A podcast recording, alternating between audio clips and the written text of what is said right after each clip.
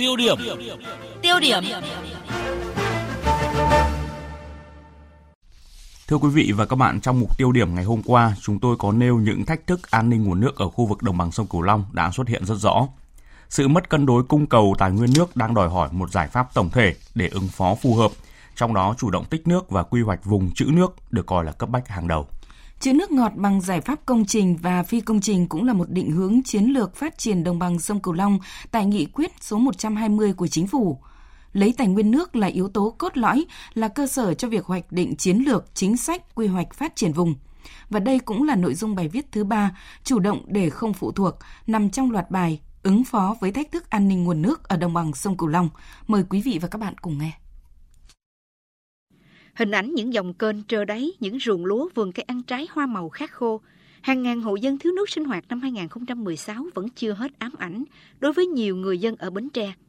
Mặc dù Bến Tre được bao bọc bởi bốn con sông lớn cùng hơn 100 sông kênh rạch với nguồn tài nguyên nước mặt dồi dào, nhưng vẫn không thoát được đợt hạn mặn lịch sử 2016. Rút kinh nghiệm từ đợt hạn mặn này, lãnh đạo tỉnh đã yêu cầu các địa phương tranh thủ những đợt mưa cuối mùa để trữ nước mưa sử dụng những tháng mùa khô. Ông Nguyễn Hữu Lập, Phó Chủ tịch Ủy ban Nhân dân tỉnh Bến Tre cho biết, chủ động trữ nước ở Bến Tre bước đầu trở thành một cuộc vận động với phương châm tự cứu mình. Cái lượng nước mưa, nước ngọt nó sẽ bị khan hiếm.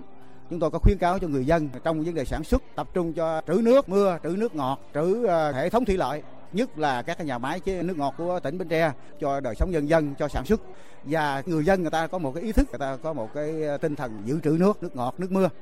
Việc trữ nước tự cứu mình cũng là một trong những giải pháp trong chiến lược phát triển bền vững đồng bằng sông Cửu Long của ngành nông nghiệp. Đó là nâng cao nhận thức cộng đồng về sử dụng tiết kiệm bền vững nguồn tài nguyên nước, thích ứng với điều kiện biến đổi khí hậu. Bởi thống kê 15 năm gần đây, đồng bằng sông Cửu Long chỉ xuất hiện 4 năm lũ lớn là các năm 2000, 2001, 2002 và 2011 có 8 năm liền, từ 2003 đến năm 2010, lũ dưới trung bình và nhỏ, trong đó có 2 năm lũ nhỏ lịch sử. 8 năm liền, dòng chảy kiệt dưới trung bình, trong đó các năm 2004, 2008, 2010, 2015 là những năm lũ thấp hơn cả, đã gây hạn hán nghiêm trọng và xâm nhập mặn sâu. Kết quả nghiên cứu của các chuyên gia Hà Lan cho thấy, những năm qua lượng nước đổ về đồng bằng sông Cửu Long ngày càng giảm, tổng lượng nước mất đi hơn 30 tỷ mét khối mỗi năm và nếu không có giải pháp trữ nước sẽ lãng phí lớn nguồn tài nguyên thiên nhiên này.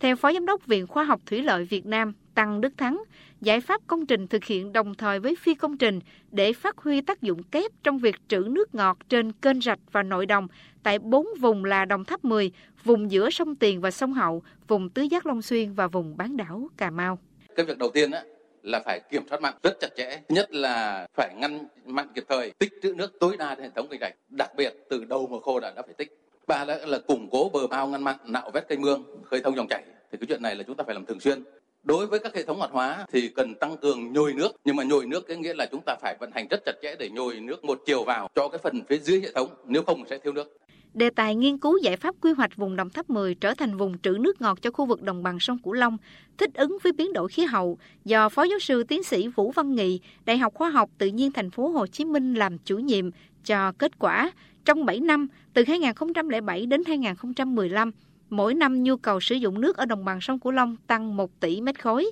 trong khi lượng nước tự nhiên giảm từ 3 tỷ rưỡi đến 4 tỷ rưỡi mét khối. Dự báo nhu cầu sử dụng nước của toàn vùng năm 2030 khoảng 28 tỷ mét khối, thiếu 5 tỷ mét khối. Năm 2050 cần khoảng 50 tỷ mét khối, thiếu 5 tỷ rưỡi mét khối nước. Đối với việc cải tạo quy hoạch Đồng Tháp 10 thuộc các tỉnh Long An, Tiền Giang và Đồng Tháp thành kho dự trữ nước ngọt cho đồng bằng sông Cửu Long,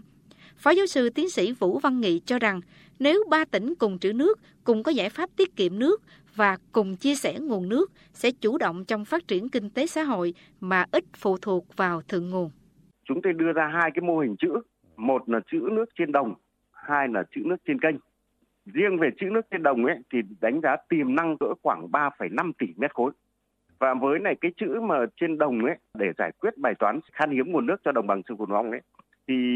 từ cái khu chữ đó là chúng ta xả nước vào sông Tiền để mà kiểm soát xâm nhập mặn khi mà cái lượng nước từ thượng nguồn về nó giảm so với lại cái năm nước trung bình Còn cái bài toán là chữ nước trên kênh thì nó có thể giải quyết được nước cho khu vực phía nam Đồng Tháp 10.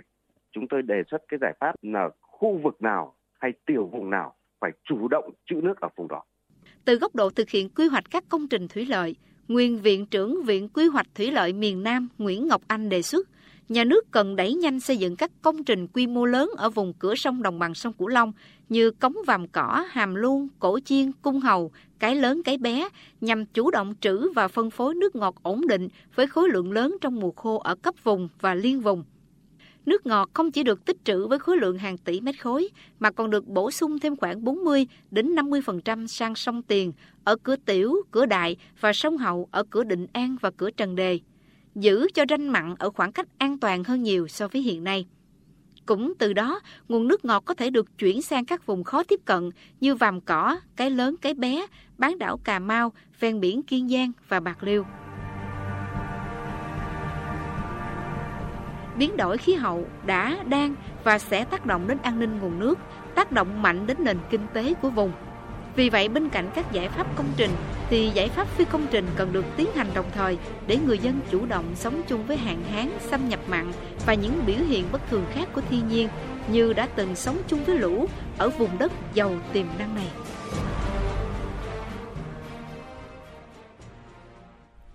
Thưa quý vị và các bạn, à, chắc chắn biến đổi khí hậu đã, đang và sẽ tác động đến an ninh nguồn nước, tác động mạnh đến nền kinh tế của vùng.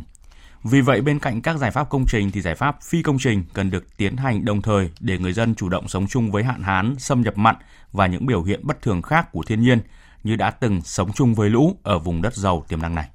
Đồng thuận vì phát triển bền vững là chủ đề của bài viết thứ tư, cũng là bài cuối trong loạt bài ứng phó với thách thức an ninh nguồn nước ở đồng bằng sông Cửu Long. Chúng tôi sẽ chuyển đến quý vị và các bạn trong chương trình sau.